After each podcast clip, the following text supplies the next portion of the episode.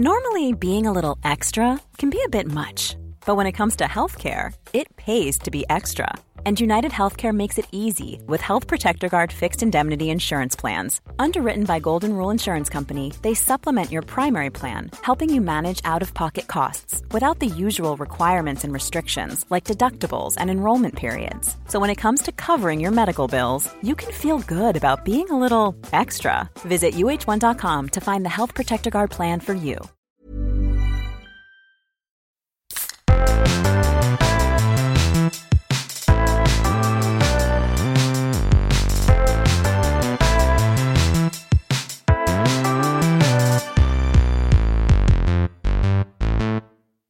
Das ist Soda Pop.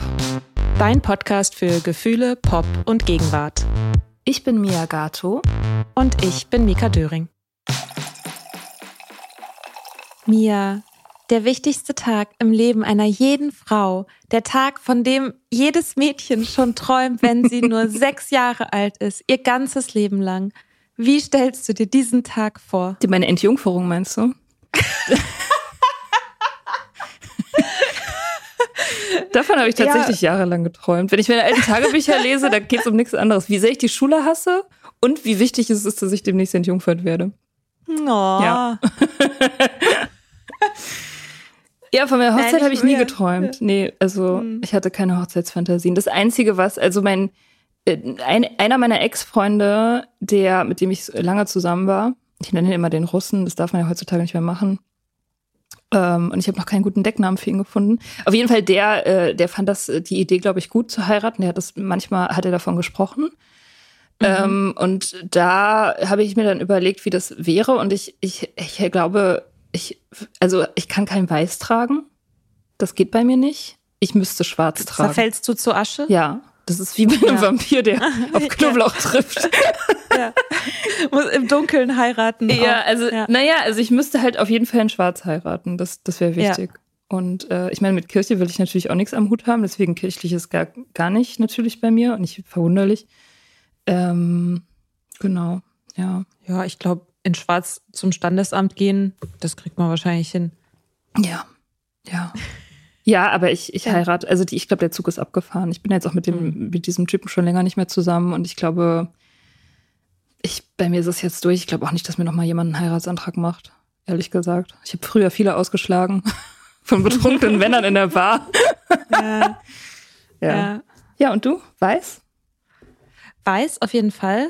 Ähm, natürlich ist der große, ist der Traum, dass ich äh, bei einer anderen Hochzeit erst den Brautstrauß fange Oh Gott. Wo ich dann so mit anderen Frauen mich so rangeln oh kann dagegen. Oh. Und dann ähm, gucken alle ganz überrascht, dass ich den dann finde. Und dann ähm, suche ich sehr lange nach dem perfekten Kleid. Und alle Brautjungfern kriegen so richtig hässliche Kleider, so mit Tüll, damit keiner mhm. mir meinen großen Tag stiehlt. Ja. Und dann in der Vorbereitung auf die Hochzeit werde ich immer verrückter und werde immer kontrollierender und sag, rede auch immer von meiner Hochzeit ja. und nicht mehr unserer Hochzeit. Ja. ja. Der Mann ist sowieso komplett nebensächlich. Irrelevant, völlig irrelevant. Ist auch völlig immer schon so gewesen. Ja.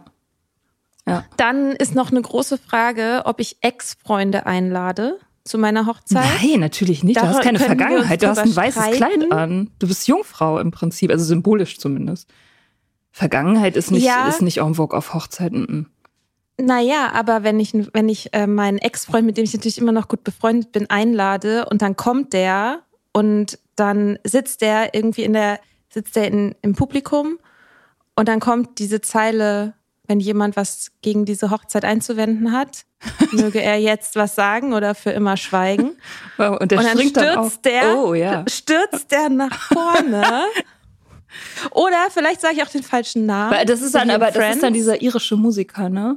Der jetzt irgendwie auf irgendwelchen Seen rumpaddelt und, und ja, Folkmusik in Kanada, in Neufundland genau. ja. mit seiner süßen Freundin. Ja, mit der ist er dann nicht mehr. Seiner sehr talentierten, lieben Freundin. Ja, nee, der, genau, der kommt dann. Kurz vor seiner Hochzeit verlässt er sie, kommt zu deiner Hochzeit und dann rennt ihr gemeinsam raus. Genau. Ja. Vielleicht habe ich, ich ist mein Ehemann, mein Ehemann, es ist auch wichtig, dass wir vorher eine ähm, Bachelor-Party und Bachelorette-Party haben, wo er sich so richtig daneben benehmen kann, damit alle merken, dass er, dass ich eigentlich zu gut für ihn bin. Ja. Damit ich auch, damit auch das Publikum mich nicht hasst, wenn ich dann ihn am Altar stehen lasse. Nein, das, das Publikum hasst dich sowieso nicht, weil der Typ aus Irland ist ja sowieso schon immer deine große Liebe gewesen. Stimmt. Das war ja, ja war ja schon immer irgendwie klar, dass ihr eigentlich zusammengehört. Wir haben uns einmal gesehen, unsere Blicke haben sich äh, in irgendeinem Zimmer im Raum durch den, über die Köpfe der anderen hinweg gesehen, getroffen und dann, ähm, da wussten wir es eigentlich. Und das ist auch die Basis für eine extrem gute, langfristige Beziehung, die wir dann führen. Auf jeden Fall ist es die Basis für eine romantische Hochzeit. Ja. Ich meine, die gute Beziehung ist ja, ist ja dann im Prinzip auch nebensächlich. Ja, so stelle ich mir das vor. Ja. Ja, wenn man amerikanischen Romcoms glaubt, dann ist das auch so. ich muss ja sagen, die echten Hochzeiten, auf denen ich bisher war, ähm, die waren alle nicht so. Nee, also, komisch, ne? Ich habe habe echt mal überlegt, so ähm, ich, ich war vielleicht in meinem ganzen Leben auf so maximal zehn Hochzeiten. Und so viel? Ja, maximal. Boah, ich war auf zwei. Also wenn ich wirklich so? alle mitzähle, auch die, wo ich als Kind war oder so. Also zum Beispiel meine Tante hat ja zweimal geheiratet und auf der Hochzeit, auf der ersten war ich halt sieben und auf der zweiten war ich 15. Mhm. Meine Mutter hat geheiratet noch, als ich schon erwachsen war. Halt viel so Familie, einfach meine Onkels und so. Und ich habe nur eine Hochzeit erlebt, ähm, oder? Warte mal, lass mich lügen. Nee, doch eine Hochzeit mit jemandem, der jetzt im gleichen Alter ist wie ich und eine Freundin von mir. Die hat vor zwei, anderthalb Jahren geheiratet. Und das war die einzige mhm. Hochzeit, wo nicht, wo nicht die Leute schon seit Jahrzehnten zusammen waren und äh, oder wegen Kindern oder so geheiratet haben, sondern halt wirklich so, wie, wie man das halt sich vorstellt, so mit Anfang, Mitte 30 und Aus Romance Liebe. und ohne Kinder und ohne so. Genau. Mhm. Aber alle anderen waren eher so waren eh schon 15 Jahre zusammen und heiraten dann jetzt eben wegen der Steuer. Mhm. So. Das ist auch der Grund, der in meinem Umfeld, wenn dann, also Steuer und ähm, Staatsangehörigkeiten mhm. sind, sind die Hauptgründe. Ja. Und natürlich irgendwie auch Liebe und so, ne? Aber halt das, die Liebe hat man halt schon. Und die muss man nicht durch die Hochzeit zementieren. Äh, die Steuervorteile und die Staatsangehörigkeiten hat man unter Umständen noch nicht. Deswegen ja. gewinnt man dadurch was. Ja. Ja. Ja, aber viele sagen auch, also ich höre das immer wieder, ähm, dass sie, dass sie sich dann sicherer fühlen mit ihrer Beziehung. Dass es dann so Sicherheit gibt. Und ich denke mir dann immer, ich, ich, ich sage dann immer so, ja, aber man kann sich doch scheiden lassen. Das ist doch keine Sicherheit, das ist doch ein Placebo. So, es ist doch nicht sicher. Der Typ kann irgendwie morgen sich in irgendjemand anders verknallen und das ist genauso unwahrscheinlich oder wahrscheinlich, wie wenn man nicht verheiratet ist. Es ist egal. Es gibt ja keine, ja, also. Der Papierkram ist halt mehr. Und vielleicht hat man das Gefühl, dass diese Hürde einem so ein bisschen hilf hilft. Ja. Naja, oder es gibt halt Aber halt tatsächlich eine wirtschaftliche Abhängigkeit, die gibt's ja leider auch immer noch äh, relativ häufig. Ja. Klar, also ich glaube, der beste Weg, dafür zu sorgen, dass eine Person bei einem bleibt, die eigentlich nicht bei einem bleiben möchte, ist sie in so eine wirtschaftliche und oder emotionale Abhängigkeit zu bringen. Genau. Und das ist ja auch überhaupt die, die komplette Geschichte der Ehe.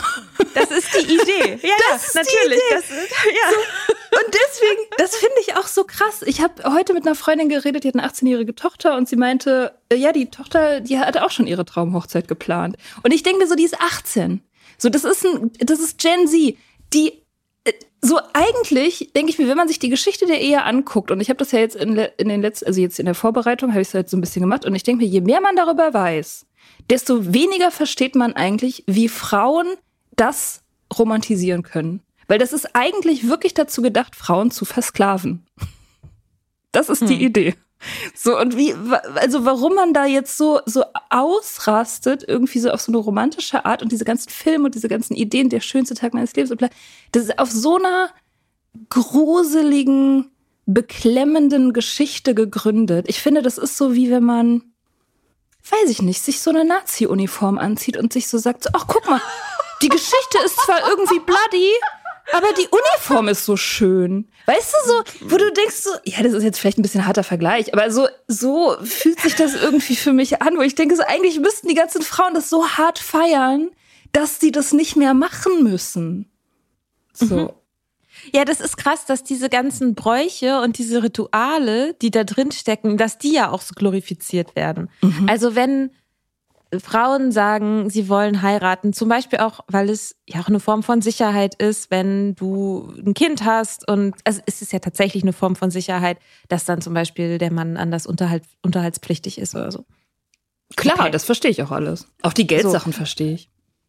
Und dass aber diese, dass, dass die Feier an sich so krass glorifiziert wird und ich habe das Gefühl, das wird auch immer mehr, mhm. dass das schon fast wie so eine ich weiß auch nicht, was das ist, diese riesige Maschinerie, die irgendwie so, so ein Vortex, in den Leute so reingezogen werden, so und so unfassbar viel Geld für so einen Tag oder vielleicht zwei Tage ausgeben. Es wird immer elaborierter mhm. und dann haben plötzlich Leute Destination Weddings. Ja. wer kann das, also davon auch noch von ihren Freunden, ja nicht nur, wenn, wenn, sie selber für sich entscheiden, ich will sehr viel Geld für meine Hochzeit ausgeben und ich will ein sehr teures Kleid. Okay, meinetwegen aber dann noch von ihren ganzen Freunden und Familienangehörigen zu verlangen, dass die auch so viel Geld ausgeben für ja. Outfits oder Anreise mhm. und Übernachtung. Mhm. Und Geschenke dann mhm. ja auch, weil das Geld muss ja wieder reinkommen, was man da ausgegeben hat. Also das ist so eine komische Art von Gesellschaftsvertrag, der sich mir nicht erschließt. Ja. Also ich lade ja auch nicht jetzt Leute zum Essen ein, und sage, ey, ihr seid alle eingeladen. Ich erwarte aber, dass ihr mir jeweils 100 Euro schenkt. Also das 100. Ist, ich bitte dich. Ja, ich meine jetzt bei so einem 500. Essen halt. Also, ja, aber ich meine so, weißt du, wenn das jetzt nicht eine Hochzeit wäre, sondern einfach so ein ganz normaler Samstagabend. Und ich sag, komm, ich lade dich ein. Ja, das und dann sage ich zu dir, wo ist denn, gib mir 100 Euro. Das Ding ist halt, ich, ich glaube, das ist so das letzte, also es, es ist halt das letzte wirklich große, ernstzunehmende gesellschaftliche Ritual, wo dann auch wirklich alle kommen.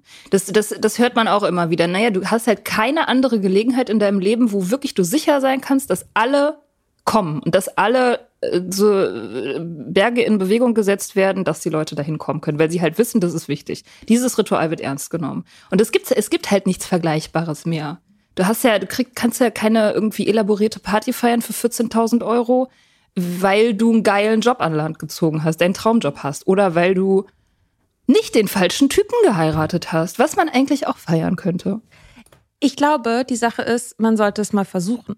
Wenn man eine Party ankündigt, eine große Party und Einladungskarten verschickt und das ein halbes Jahr vorher oder ein Jahr vorher sagt, an dem und dem Tag, da will ich richtig groß feiern und ich will, dass du dabei bist und es wird richtig fett.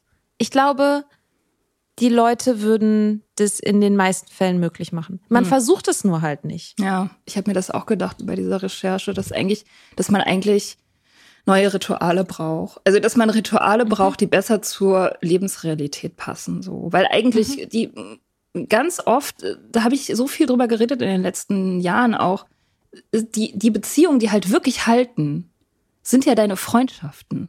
Die, die überdauern ja in der Regel viele Beziehungen, die man so hat, also Liebesbeziehungen.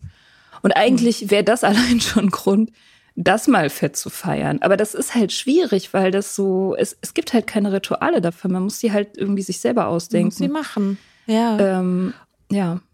Und das finde ich halt das Verrückte, dass diese Hochzeit eigentlich als etwas vermarktet wird, was individuell ist, aber gleichzeitig total standardisiert.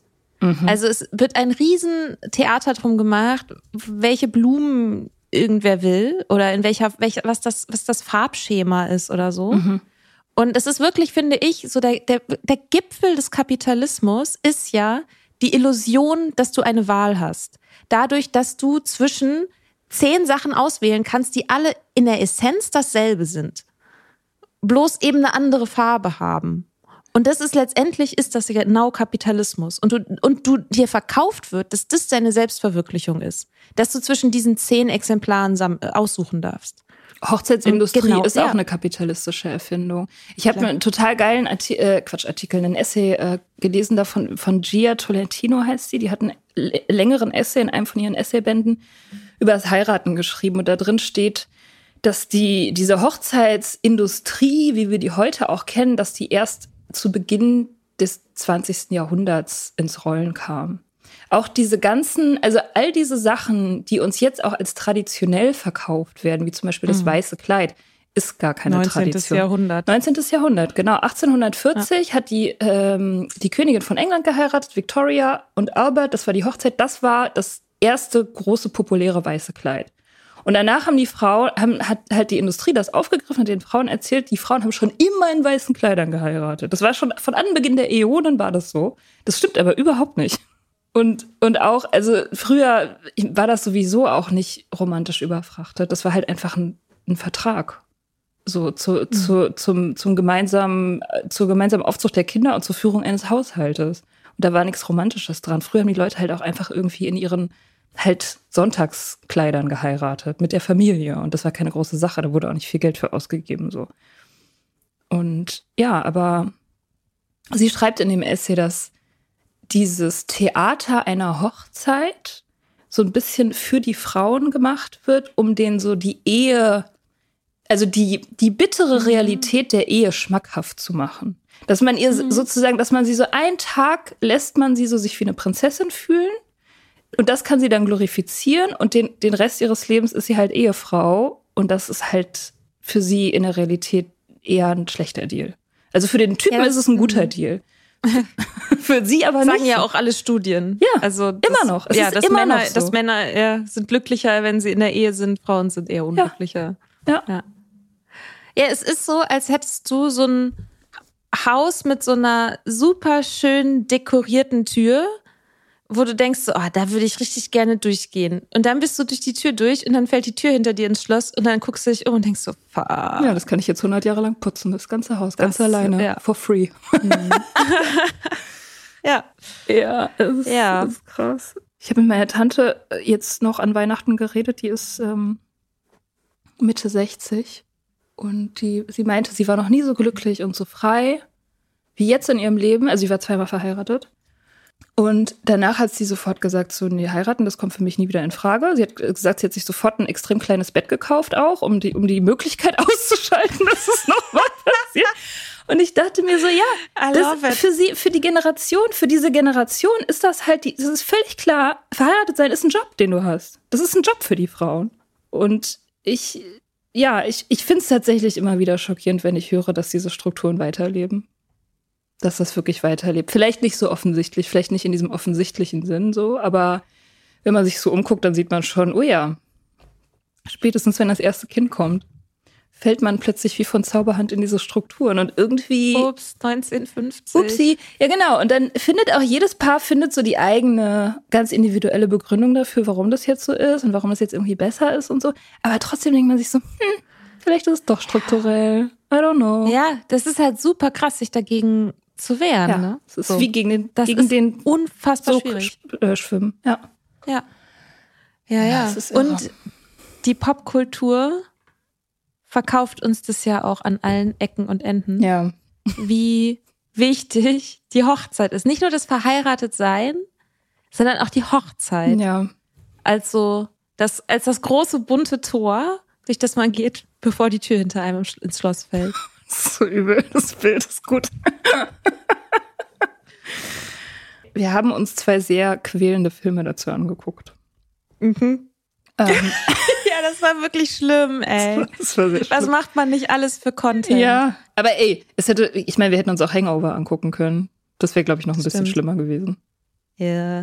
Ja. Vielleicht können wir so eine ähnliche, so eine Folge nochmal aufnehmen mit den, äh, mit der Dude-Seite der, der Hochzeiten. Mhm. Hangover und ähm, Wedding Crashers zum Beispiel. Ja, obwohl die Dude-Seite, die gibt halt nicht so viel her, ne? Da geht's dann immer nur sehr indirekt um das Heiraten selber, sondern es geht, also die, die Main-Handlung von so einer mhm. Dude-Seite ist ja im Prinzip der Exzess, also Saufen. Mhm. Saufen. Genau, es ist der Abend vor der Hochzeit, der gehört den Jungs. Ja. So, das ist der letzte Abend in Freiheit, ja. den die noch haben, bevor die unter der Fuchtel ihrer Alten stehen. Genau, von, also eigentlich profitieren die ja. Das ist halt so eine verrückte, umgekehrte Logik, ne? Und was ich auch mhm. krass fand, ich habe gelesen, ich habe mir irgendeinen Text durchgelesen und da stand drin, bei Hangover sagt der Hauptdarsteller, wer ist es nochmal? Irgend so ein Dude. Er sagt auf jeden Fall der Hauptdarsteller zu dem Bräutigam, heute bist du noch lebendig, also so im Sinne, ich paraphrasiere das jetzt, Heute bist du noch lebendig, morgen, wenn du verheiratet bist, wirst du jeden Tag ein bisschen mehr sterben. Das ist die, das, äh, was, was der Bräutigam gesagt bekommt. Und lustigerweise in dem Film, den wir uns jetzt angeguckt haben, sagt die Hochzeitsplanerin zur Frau, die heiratet, bisher warst du tot. You have been dead until now. Und also quasi oh die Hochzeit erweckt sie zum Leben. Also es passiert genau das ja. Gegenteil von dem, was dem Mann passiert. Der Mann stirbt und mhm, sie der verliert seine Freiheit, mhm. genau und hat genau und dem da geht's jetzt quasi nur noch bergab und er ist jetzt nur noch muss jetzt nur noch ernst sein und kann sich nicht mehr mit seinen Jungs treffen und kriegt jetzt vielleicht nur noch so eine kleine Hütte irgendwo oder die Garage. Da kann er dann da kann er dann mit seinem Werkzeug Sachen bauen. so und Bier trinken. Und die Frau, die hat endlich ihre Erfüllung. Ja, gefunden. die hat endlich den Sinn ihres Lebens, Gott sei Dank. Ja. Welches war, was war denn der Film? Das haben wir noch nicht gesagt. Der Film war Bright Wars. Ja. Beste Feindinnen heißt der auf Deutsch. Hast du ihn auf Deutsch geguckt oder auf Englisch? Nee, ich habe ihn auf Englisch okay. geguckt mit Anne Hathaway und äh, die heißt das ist nicht Catherine Heigl. Die Blonde. Ich kann immer nur ihren Pony, mich nur auf ihren Pony konzentrieren. Das ist das Einzige, was man sieht, wenn man die Frau anguckt in dem Film. Kate Hudson. Kate Hudson, ja. Genau. Wieder bombenmäßig vorbereitet. Ich kann ja. mir auch ums Verrecken keine Schauspieler, äh, Schauspielerinnen-Namen merken. Also das war der eine Film, den wir angeschaut haben. Und wir haben auch noch einen zweiten angeschaut. Mhm. Runaway Bride mit Julia Roberts und Richard Gere. Die Braut, die sich nicht traut. Mhm. Genau. Ja. Das war das, das war der Comeback-Film von Julia Roberts. Da war sie 32, das war ihr Comeback. Hat die ganze Zeit so. über Filme gemacht? Hä? Ja, so wurde es damals halt. verkauft, keine Ahnung. Ja, das ist ja dieselbe, das ist ja lustig, ne? Pretty Woman war ja ähm, ihr Durchbruch, so als Schauspielerin überhaupt hat sie ist sie dadurch bekannt geworden und hat ja auch super viel in diesen romantischen Komödien gespielt. Pretty Woman auch mit Richard Gere. Mhm und demselben Regisseur. Ach, das ist derselbe Regisseur, das wusste ich gar nicht. Gary Marshall, genau. Ah ja. Mhm. Gary Marshall hat Regie geführt und dann haben, war klar, wir würden gerne diese äh, magische Kombination wieder zusammenführen und das hat noch sehr lange gedauert, bis sie dann irgendwie ein Skript hatten, was sie für gut genug befunden haben. Man denkt sich so, sie hätten noch ein bisschen länger warten können, ja. vielleicht, ich weiß nicht. Ja. So, und haben dann quasi diese, diesen Film gemacht, die Braut, die sich nicht traut, wo aber tatsächlich witzigerweise einige ähm, Parallelen oder so kleine Throwbacks zu Pretty Woman auch drin sind. Zum Beispiel, dass ja. sich Richard Gere optisch eigentlich gar nicht verändert hat. Soweit ich mich erinnern kann. Ja, die, genau, die beiden Hauptdarsteller sind gleich, das, das stimmt. das, ähm, ja, aber es gibt zum Beispiel auch eine Szene, wo Julia Roberts in einem Brautmodengeschäft steht und ihr verweigert wird, ein Kleid zu kaufen. Oh Gott, stimmt. Und das in Pretty Woman hat sie dieselbe Situation, wo sie, ähm, wo ihr jemand sagt, du hast nicht genug Geld, du kannst dir das nicht leisten. Stimmt. Das ist eine Szene und dann Richard Gere rettet sie dann. Ja. Und ähm, es gibt eine Szene, wo ähm, in Runaway Bride die Braut, die sich nicht traut, wo Richard Gere bei ihrer Familie ähm, so Seafood, ähm, also so Shrimps oder irgendwie Hummer oder sowas isst. Aha. Und er kommt damit nicht so richtig klar. Und es gibt auch in Pretty Woman eine Szene, wo aber Julia Roberts mit dem fancy Essen nicht zurechtkommt. Stimmt, das ist mir beides gar nicht aufgefallen. Ja, sowas. Ja, ja. A Pretty Woman ist auch schon lange her. Toller Film. Ist das jetzt sarkastisch? Sehr Problem. Nö, ich finde, also für das, was er ist, sehr problematisches Bild von Prostitution. Ja, gut, sehr schwierig, also, moralisch. Ja. Auch irgendwie flach natürlich, aber ich finde es irgendwie ist doch toll. Ich saß neulich äh, nach meinem Schreibclub am Tisch mit ein paar Leuten und da fingen dann zwei Typen auf einmal total unvermittelt und unabhängig voneinander zu erzählen, dass sie kürzlich beide Pretty Woman nochmal geguckt haben. Hm. Und wollten sich dann darüber unterhalten. Und ich war so, was ist los? Ist das irgendwie ein Jahrestag oder was? Und äh, ich hatte lustigerweise, ich hatte ein Stückchen Trivia zu Pretty Woman, nämlich dass ähm, die Produktionsfirma, die den Film ursprünglich machen wollte, ähm, hatte ein ganz anderes Ende vorgesehen für Pretty Woman, nämlich ein sehr deprimierendes Ende, wo sie am Ende, wo er sie irgendwie aus dem Auto rausschmeißt, ihr auf so einer regnerischen Straße so einen Geldschein hinterher schmeißt und dann wegfährt. Das war eigentlich das Ende, was die ursprüngliche Idee war für Pretty Woman. Und dann ist diese Produktionsfirma pleite gegangen und Disney hat, die, hat, diese, hat diesen Film gekauft. Ah. und dann brauchen sie natürlich ein anderes Ende. Gemacht. Ja. genau, genau. Ja, krass aber, dass sie auch den Beruf dann nicht verändert haben. Ja, gut, ich meine, da basiert ja irgendwie die ganze Story drauf. Dann hätte man den Film halt wegsch wegschmeißen können. So. Naja, man hätte ja auch ein anderes, was anderes finden können, ein äh, ein Hausmädchen, das gerade finan finanzielle Nöte geraten ist und er sieht sie irgendwo und also geht ja auch. Nach einer kurzen Pause geht es weiter.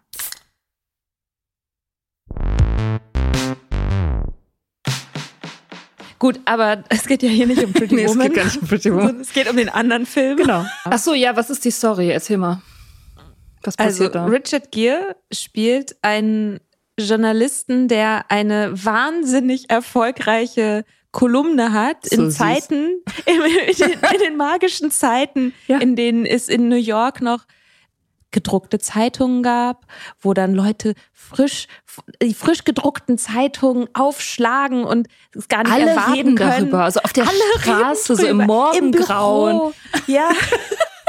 in der U-Bahn überall. Ja. Alle reden über seine neue Kolumne. Das ist total geil. Und der kann wahrscheinlich auch komplett davon ja. leben. So wie Carrie Bradshaw. Der ist Klar. im Grunde ein männliches ja. Carrie Bradshaw. Ja, irgendwie so eine, also diese Art des Journalismus, da, ja, da hat Journalismus noch gelebt, kann man sagen. Ja. Und ähm, er sucht nach einer Story und geht dann natürlich in die Bar, weil er ist äh, Journalist im New York der 90er Jahre mhm. und trifft da auf einen, ähm, ja, einen, einen, einen ein Säufer. Einen wütenden, äh, einen Säufer. der wütender ihm, Säufer. einen wütenden Säufer, der, der eine Geschichte erzählt von einer Frau, die jetzt schon siebenmal oder so geheiratet hat und immer die Männer am Altar hat stehen lassen. Hat die nicht nur und viermal da, geheiratet? Viermal, glaube ich. Ja, aber er sagt, äh, ja, ja, ja. Das ist ja aber einer der Fakten, die Richard Gere leider falsch aufschreibt. Ah, ah ja, okay. Mhm. Genau. Ja. Also er denkt siebenmal, oh, okay, krass, irgendwie Frau, die Männer hasst und emotional zerstört und ja, so eine Art schwarze so, Witwe. So eine schwarze Witwe. Ja. Und das passt total gut, weil seine Kolumne ist auch eigentlich, also vom Zweck her eine misogyne Beleidigung. Also die komplette Kolumne dreht sich darum, Frauen zu hassen. Er ist aber ein ganz sympathischer Kerl, muss man sagen. Ja. Ja, ja. Ja, ja, ja. Findet so ein problematisch. So ein verlodderter ja. Romantiker. Ja, mag Jazz. Mm. Oh Gott, ja. Ja. Und dann schreibt er diese Kolumne, ohne irgendwas zu recherchieren. Und dann liest die äh, Maggie, die, äh, also Julia Roberts, die eben diese ganzen Männer an, am Altar hat stehen lassen, liest das und ähm, beschwert sich bei der Zeitung und sagt, es stimmt nicht, es waren nur drei Hochzeiten. Und daraufhin wird er gefeuert, weil er äh, offenbar äh, journalistisch nicht integer ist und seine Fakten nicht gecheckt hat in seiner ansonsten einfach misogynen ähm, Kolumne. Ja, und dann will er sich rächen und fährt, fährt los, um sie zu stalken. Auch super schön. Man sieht ihn im Cabrio wie er, über, wie er durch die Landschaft fährt und dazu spielt das Lied Man Eater. ähm, die Musik ist überhaupt irgendwie schwierig, ganz schwierig. Ah, ich finde das so gut. Naja, und dann fängt er an, ihre ganze Familie zu stalken und sie zu stalken, sich in ihr Leben reinzuschleichen. Sie sitzt plötzlich bei, bei ihren Eltern zu Hause und will so rausfinden, warum hat sie diese ganzen Männer am Altar stehen Und alle und finden dann, ihn super nett und sind total genau. auf seiner Seite von Anfang an. Das ist das Gruseligste, was ich in meinem ganzen Leben gehört habe. stell dir mal vor. Ja, oh äh, stell dir mal vor. Ja. Äh, ja, ein Journalist, der über dein Leben ja. schreibt, ohne dich zu fragen und deine ganze Familie infiltriert, Alter. Und deinen ganzen ja. sozialen Zirkel. Ja, I know. Und auch mit dem erklärten Ziel, dich zu zerstören. Mhm. Ja. Du bist einfach nur so eine random Frau irgendwo, hast so ein ganz privates Leben. Und dann kommt so ein Journalist aus New York ja. und sagt, die mache ich fertig. und sitzt plötzlich bei deinen ja. Eltern auf der Couch. Ja. Ja. ja, und das, das, was völlig klar ist und was ja. dir als allererstes dazu einfällt, ist, diesen Mann werde ich eines Tages heiraten. Weil ich meine, Friends to Enemies, nee, wie äh, Enemies to Friends, nee, wie? Nee, Enemies to Lovers, so heißt doch das. Das mhm. ist äh, auch ein total beliebtes Genre. Mhm. Ja, sie haben natürlich so ein, das, das Gerangel und das, mh, sie kämpfen so miteinander und Schlagabtausch und mhm. so. Ja, ja, genau. Sie, sie tritt dann die Flucht nach vorne an und sagt, naja gut, also ich kann den Typen ja offensichtlich irgendwie nicht loswerden, ich kann ihn nicht verklagen, warum auch immer. Äh, deswegen lasse ich ihn jetzt halt ein bisschen an meinem Leben teilhaben, so damit er irgendwie, weiß ich nicht, das Ziel ist, glaube ich, dass er ihr dann gewogen ist und dann die Wahrheit schreibt. Und dann äh, lässt sie ihn mitmachen bei ihren Hochzeitsvorbereitungen zur vierten Hochzeit. Also sie bereitet sich gerade aktuell auf ihre vierte Hochzeit vor, ne, mit so einem Sportler. Mhm. so einem Sportler, der, der natürlich weiß, dass sie schon irgendwie drei andere Typen absolviert hat, aber der das Ganze so wie so ein, also der gamifiziert das so. Der, mhm. der, der ist sozusagen ihr Coach. Der will sie sozusagen aus der Nervosität rauscoachen. so dass mhm. sie dann im entscheidenden Moment am Altar nicht Panik kriegt, sondern da bleibt. Das ist der Plan von dem Typen. Ja. dann üben die das auch, damit sie weiß, wann sie dann Ja sagen muss und nicht wegrennen. Und ähm, äh, Richard Gere steht ähm, so als Bräutigam sozusagen nur so als ähm, Statist mitmachen, so, damit sie auch, da, während der Coach drumherum coacht. Und ähm, dann schauen sie sich in die Augen, machen rum. Die machen richtig doll rum. Die haben auch richtig, richtig Chemistry. Doll. Und der Typ steht ja. genau daneben. Also der Vorabend ja. vor, vor der Hochzeit und der Bräutigam steht direkt daneben. Diese ganzen Leute, es ist wirklich ist wandelnde Red Flags. Also. und der ist gar nicht so sauer, finde ich. Nee. Also der ist schon irgendwie, dann denkt, sagt er so, ah, irgendwie, das geht jetzt hier aber gar nicht, aber scheinbar müsst ihr jetzt heiraten. Und dann geht er los und hat sofort auch irgendwie eine Telefonnummer von irgendeiner anderen Frau und fährt so weg. Und dann ist klar, ja, die heiraten dann jetzt halt. Weil. Ja, weil die Hochzeit ist ja schon Ist geplant. ja alles schon gebucht. Die kennen sich, wie lange? Zwei Wochen, drei Wochen, keine Ahnung, paar Wochen. Und sind jetzt mhm. aber, das ist jetzt eine richtig gute Idee mit dem Heiraten. Und dann jetzt so eine ja. Montage wo sie so eine, so eine Liebesmontage mit so Musik unterlegt, ich habe vergessen, was das für ein Song ist, der da spielt, wo man sie so in so Domestic Situations dann sieht, wie sie so Karten spielen oder irgendwie schaukeln. ja, und so im Abendlicht, wo er sie so auf der Schaukel, wie so ein Kind so auf der Schaukel an, anschaukelt und so. Und, und das ist dann sozusagen die Erklärung dafür, dass es hier halt ja offensichtlich. Ist die echte Liebe. Genau. Das ist die ja. echte Liebe. Und dann, naja. Das wird uns als Publikum auch mehrfach gesagt, auch von anderen drumherum, die sich ganz sicher sind, das ist jetzt the one. Ja. So. Das, dies, die, ja. Mhm. Ja. Äh, ja. Ja, das Ende, also ja, du hast vorhin im, äh, im, im Vorgespräch, was wir hatten, gesagt, dass dieser, also dass beide Filme, die wir angeguckt haben, etwas versuchen. Mhm. Und beide daran scheitern ja, glorreich scheitern. also der Film, also äh, die Braut, die sich nicht traut, ja, irgendwie hat, hat man den Eindruck, dass sie versuchen, was irgendwie über Beziehungen zu sagen und darüber, was eine gute Beziehung ausmacht, weil sie, sie rennt immer weg weil sie sich so krass an ihre Männer anpasst, dass sie so sich total selber vergisst. Mhm. Das finden wir raus, weil sie ähm, nicht weiß, wie sie ihre Eier isst. Ja, er findet es, er findet es ja eigentlich raus, indem er immer diese Ex-Bräutigame fragt, oder ich weiß gar nicht, warum er damit anfängt. Aber er fragt sie auf jeden Fall alle, wie, wie sie denn ihre Eier mag. Und die sagen alle ja so wie ich. Mhm. Rührei so wie ich. Und genau, so, so kommt, kommt das irgendwie raus, dass sie nicht weiß, wie sie Eier, ihre Eier ist. Ja, und das ist sozusagen das Symbol dafür, dass sie sich selbst nicht kennt. Mhm. Sag mal, Mia, wie isst du deine Eier? Wie auch immer sie mir angeboten werden. Ich habe einen Job, ich habe keine Zeit. ich, nehme sie scrambled oder keine gekocht. Zeit für Selbstfindung. I don't care. Ich nehme auch ja. Kaviar drauf. Ja, insofern ist das schon, also es ist halt ein netter Versuch. Ne? Sie ist dann, sie lässt dann Richard Gere auch stehen ähm, fährt dann mit dem Bus weg und alle sind dann ganz traurig und so, weil er es auch nicht geschafft hat. Und dann geht sie aber auf die Reise ihrer Selbstfindung. Und man sieht sie dann auch wieder in so einer Montage irgendwie, wie sie nicht, Eier essen. Wie sie, ja, wie sie Eier zubereitet und diese ganzen Eier dann auf so einem riesigen so Tisch, weird. so zehn Teller mit unterschiedlich zubereiteten Eiern äh, irgendwie ja. und sie und dann macht sie doch irgendwelche Lampen und das ist dann ihre Selbstfindung. Und nachdem ja. sie das dann gemacht hat, sie macht Lampen und sie findet raus, welche Eier sie mag, mit weiß ich nicht, wie alt die Frau ist zu dem Zeitpunkt, irgendwas mindestens 20, Mitte 20, Ende 20 wahrscheinlich eher. Und dann fährt sie nach New York zu ihm und macht ihm einen Antrag. Und dann hat sie sich selbst gefunden. Das ist die Moral von der Geschichte. Dann weiß sie die Eier und die Lampen. ja. Ich Niemand ist so. Nee, kein Mensch, kein so. Mensch auf der ganzen Welt ist so. Nee, man, man ja. ist nicht so.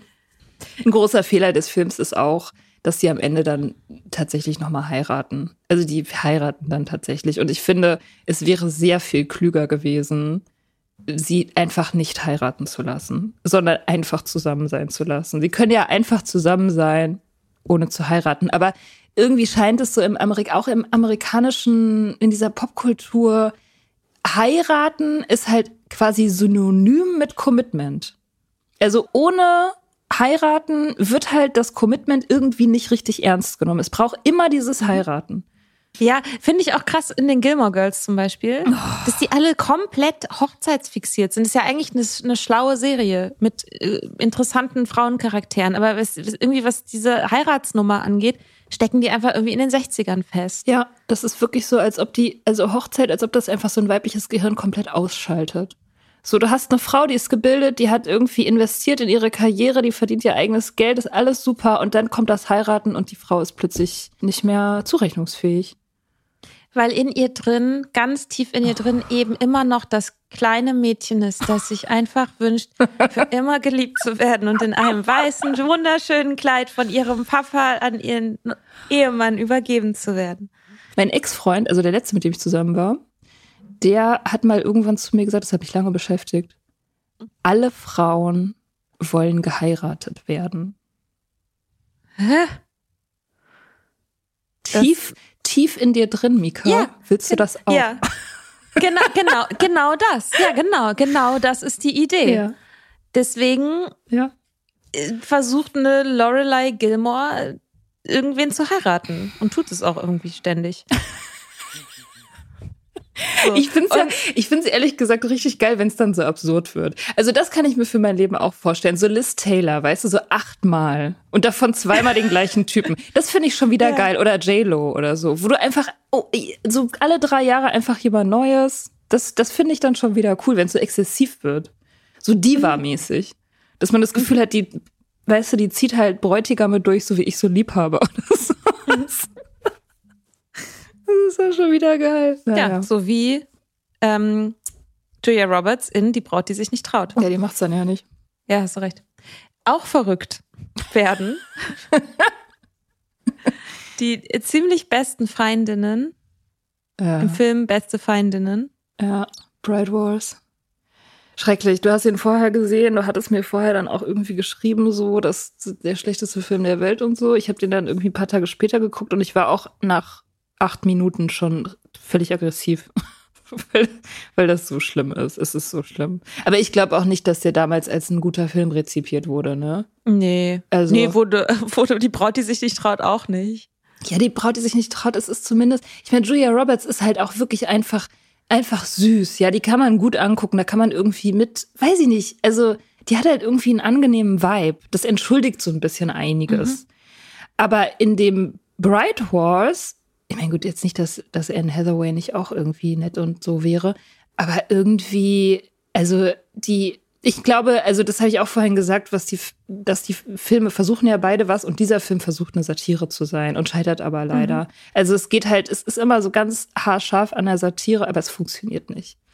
Mhm. Und das, was dann rauskommt, ist, dass das einfach zwei völlig überdrehte Frauen sind, die sich verhalten wie Teenager auf Crack oder so. Die ganze Zeit. Es wird die ganze Zeit gekreischt. Die kreischen erst aus Freude, dass sie endlich heiraten und dann aus Wut aufeinander.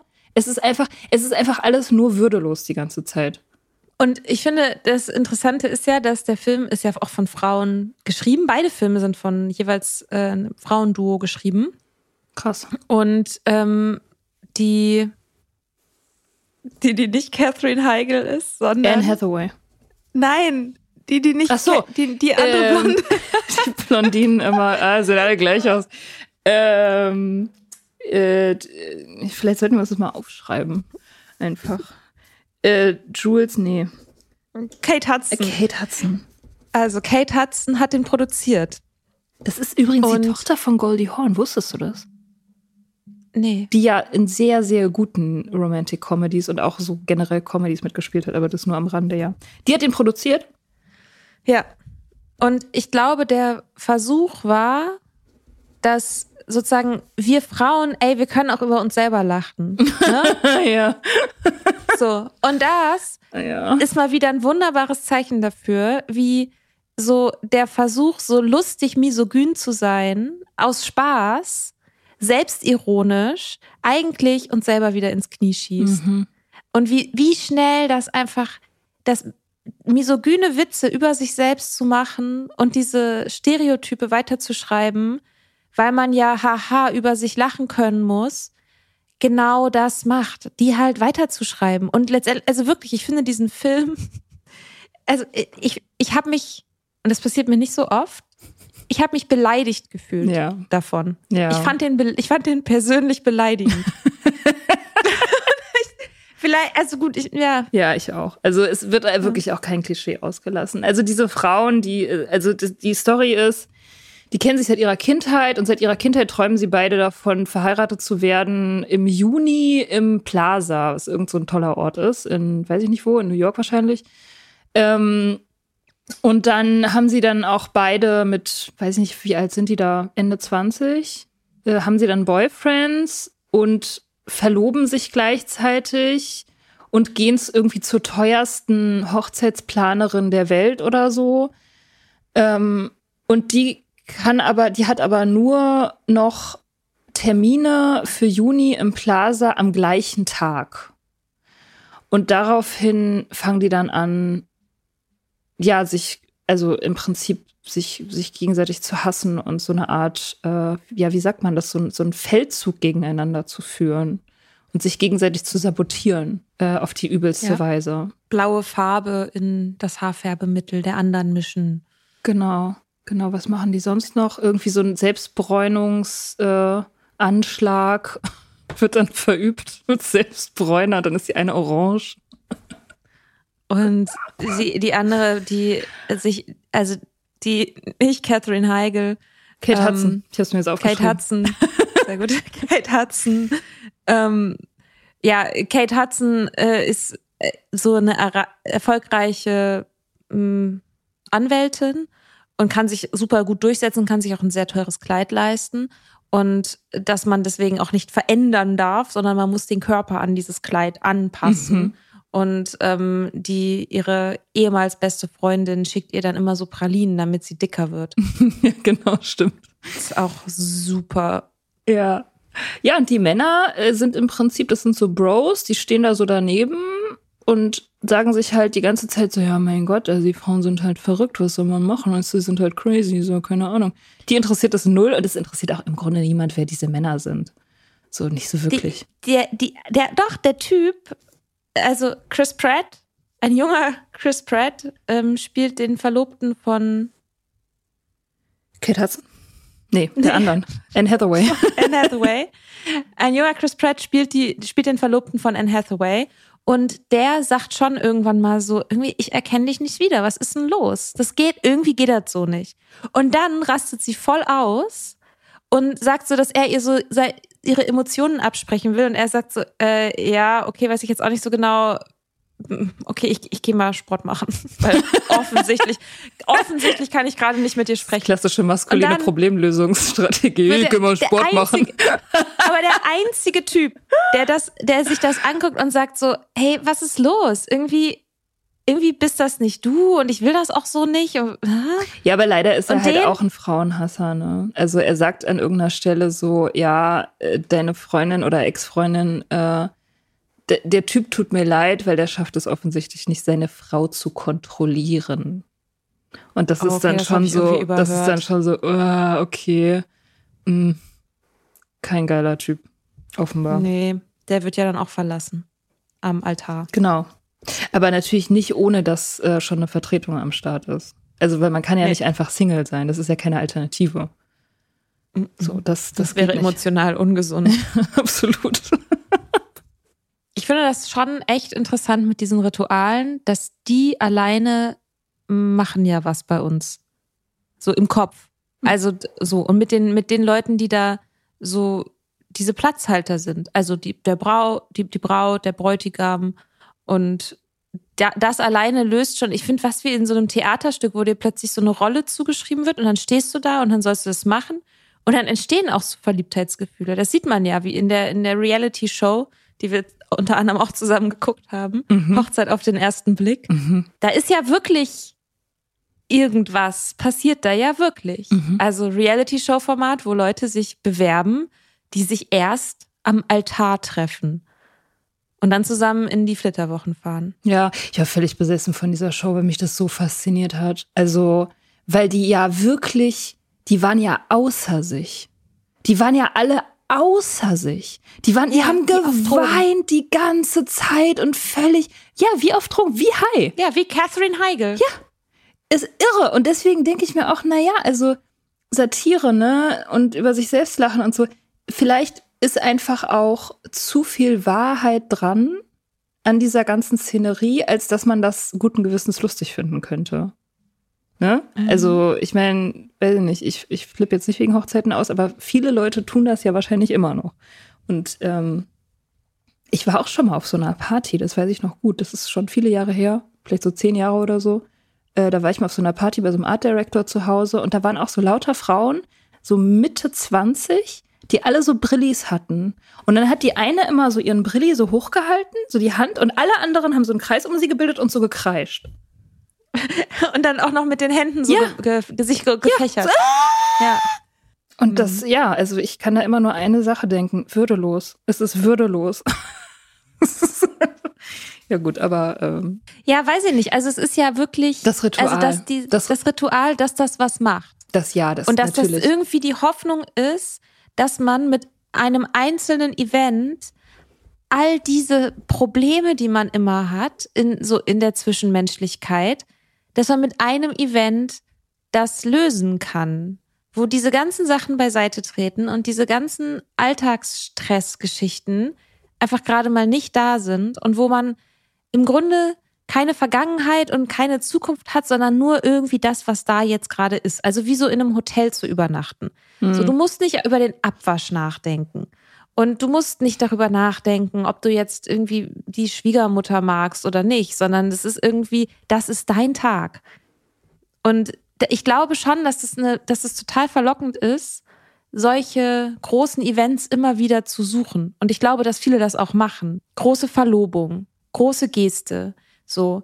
Auch solche Sachen wie so Baby Showers oder Gender Reveal oder diese ganzen Partys. Alles amerikanisch. Alles amerikanischer Alles amerikanisch. Valentines, äh, Valentines, Valentine's Day. Ähm, mhm. Das sind alles so Importe, so amerikanische Importe. Ja, und ich glaube aber, dass gerade um diese, um diese Zweierpaarbeziehung, diese ganzen Rituale, die so ganz groß sind und die ganz gut vermarktbar sind und die so Abziehbilder sind, dass das halt so, so diese Erleichterung ist, wie ich kann, ich kann für einen kurzen Moment wie im Magazin leben. So. Und ich muss mir nicht über diese ganzen anderen Sachen Gedanken machen. Und dass diese, also die, diese, diese Momente immer wieder zu suchen und vielleicht auch Probleme, die man hat, über diese Partys oder über diese Events zu versuchen zu lösen. Also so eine Eventliebe hm. irgendwie zu inszenieren. Ich, ich glaube schon, dass da sowas in der Richtung in unserer Zeit viel passiert. Und vielleicht hat das auch was mit Social Media zu tun. Dass man irgendwie halt diese Bilder allen dann zeigen kann. Ja, es, es hat, ja, Also es findet ja seit einigen Jahrzehnten schon so eine, so eine Kommodifizierung von Gefühlen statt. Das ist ja sozusagen Late-Stage-Kapitalismus. Ne? Das, das Letzte, mhm. was, was noch vermarktbar ist, sind halt Gefühle. Und äh, diese Rituale, die wir ja, nachdem wir uns alle sehen und die wir brauchen, sind, es ist halt sonst nichts mehr übrig. Es ist nur noch die romantische Liebe. Nur das kann man noch großartig ritualisieren, weil alles andere ist ja entzaubert. Und es ist auch so, es ist ja kein Zufall, dass die Liebesheirat, also die Heirat wegen Gefühle sozusagen, das ist ja eine neue Erfindung. Die ist erfunden worden in der Zeit der Romantik, im 19. Jahrhundert. Und es fiel zusammen mit der Industrialisierung und mit dem Wertverlust der, der Großfamilie. Also vorher war das so, dass alle halt in einem Haus zusammengelebt haben und es halt eine enge, feste Familiengemeinschaft gab. Das hat sich aufgelöst durch die Industrialisierung, weil viele Leute in die Stadt gezogen sind. Gleichzeitig hat die Kirche an Bedeutung verloren. Das heißt, es gab auch diese kirchlichen Rituale nicht mehr. Und das, was übrig blieb, war halt die romantische Liebe. So, und das musste dann eben all diese Sehnsüchte tragen der Leute. Das, das ist halt das, was letztendlich so ein bisschen auch Religion ersetzt hat, ne? So dieses, und die, mhm. die, dieses Versprechen von Sicherheit halt bietet. So, obwohl das natürlich letztendlich eine Illusion ist, aber dass dieses große Ritual, an das alle glauben, so, wo keiner Einspruch erhebt letztendlich, trägt halt dieses ganze Versprechen. Dieses ganze Sicherheitsversprechen, das Versprechen auf Erfüllung, auf ewiges Glück. Ewiges Glück und vor allem auch nie wieder alleine sein und nie wieder zweifeln. Mhm. Darum geht's ja auch, dieses Commitment. Deswegen sind halt diese Romcoms auch immer so strukturiert. So alles ist total chaotisch und man, man fiebert die ganze Zeit auf diesen Moment hin in der Hochzeit und der Moment der Hochzeit, wenn sie dann Ja sagen, das, da können wir alle durchatmen, weil dann ist es ein für alle Mal gemacht und dann sind wir für den Rest unseres Lebens sicher. Weil das ist dann der mhm. Vertrag forever. So, und dieses Gefühl wird ja transportiert. So, ich hab's geschafft, hier bin ich angekommen und jetzt ist alles gut. So, obwohl mhm. das ja de facto, es fängt dann halt die Arbeit an. So, mhm. Stichwort die Tür, die hinter zufällt. ja. Das ist wirklich wie Droge, ne? Mhm.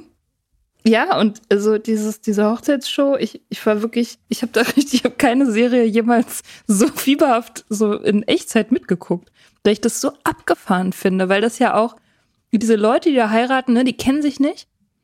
Mm. Und sind aber, die sind alle wirklich überzeugt davon, dass sie für den Rest ihres Lebens zusammenbleiben. Die, Quote, die Erfolgsquote liegt bei fünf Prozent oder sechs oder so. Aber das ist egal, die, die glauben das, weil dieses Ritual halt so überfrachtet ist, weil halt allein dieses Kirche, alle sind da, sie hat ein weißes Kleid an, dieser Hochzeitsmarsch spielt, all dieser Shit. Die, die Leute in diesen Kleidern sind völlig egal, die sind austauschbar. Es geht nur um dieses Ritual, was halt, und das ist halt eine Form von magischem Denken. So, dass halt diese mhm. ganzen Dinge dazu führen, dass es halt auch auf der innerlichen Ebene dann alles. Ja, alles ja es sind so Talismane, ja. ne? Hat man ja auch, ist ja auch total aufge... Also ja. dieses äh, etwas Geborgtes, etwas Blaues, etwas, also so. Mhm. Mhm.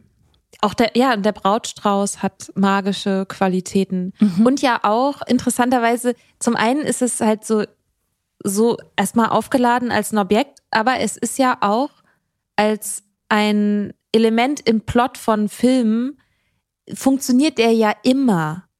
Also die Person, die den Brautstrauß fängt, am Anfang des Films, die wird nachher die sein, die heiratet. Mhm. Wenn sie die am Ende, ähm, wenn sie den am Ende fängt, dann ist es immer ein Moment, in dem ihr bewusst wird, dass sie doch eigentlich so eine Heirat will oder die ewige Liebe will und dass sie doch, also es ist immer ein Moment von, von Erkennen. Ja. So. Ja. Und das, das ist halt Wahnsinn. Also ja. ja. ja, also ich glaube, weiß nicht, ich glaube, ein Stück weit kann das schon, also das ist ja so eine Art Placebo-Effekt. Ich glaube, das kann schon ein Stück weit tragen. Ich glaube durchaus, dass man da, wenn man, wenn man da so beseelt von ist und so überzeugt von ist, dass es auch durchaus so die ersten Jahre von so einer Ehe mit einem völlig fremden Menschen zum Beispiel, wenn beide sehr daran interessiert sind, diesen Traum zu leben, dass es dann auch förderlich ist, ne? Weil man dann ja. eben wahrscheinlich auch Arbeit reinsteckt, um das, um das zu machen. Aber möglicherweise gibt es viele, viele böse Überraschungen in der, mhm. in der nachfolgenden Zeit. Weil Ehe definitiv nicht vor Einsamkeit schützt. So viel ist klar. Oh Gott, nein. Mm -mm. Ach, irgendwie habe ich jetzt ein bisschen Lust aufs Heiraten gekriegt. irgendwie denke ich auch so, das ist ja das Verrückte, ne? Man, ich, ich weiß das alles, diese ganzen Sachen. Ja. Und ich, es ist nicht so, dass ich sage, heiraten ist mein Lebenstraum. Und ohne das bin ich nicht irgendwie ein vollständiger Mensch. Aber wenn mir Leute zum Beispiel von ihren, ähm, was weiß ich, Antragsstories oder Hochzeiten erzählen oder ich bei einer Hochzeit bin von Leuten, die sich total lieben und so und verheiratet sein wollen. So, ich bin dann, natürlich bin ich dann trotzdem emotional und finde das auch total schön. Ja, weil Liebe Und das finde ich halt, genau, Liebe ist, genau. Ja, das Liebe ist doch ist gut. wunderschönes, Liebe ist gut. Und ich finde ja. das so schön, wenn, wenn Menschen einen Weg finden zu heiraten auf eine Art und Weise, die ihnen entspricht. Mhm. Also wenn sie, wenn sie sich halt nicht gezwungen sehen, ein, eine Art Theaterstück auszurichten, das sie selber nicht geschrieben haben. Ja. Sondern selber eben ihr Theaterstück schreiben und dann halt das irgendwie auf eine Art, das halt auf eine Art und Weise machen, dass sie den Tag selber gut finden. Mhm. Weil das finde ich immer so das Verrückte, wo ich so denke, das höre ich schon auch immer wieder, dass bei so einer Hochzeit irgendwie Sachen passieren, wo ich so denke, hä, aber zum Beispiel der Bräutigam so, so als Beispiel, wenn ich den kenne, ich so, hä, mag der das? Und dann heißt es so, ja, nee, der macht das halt mit.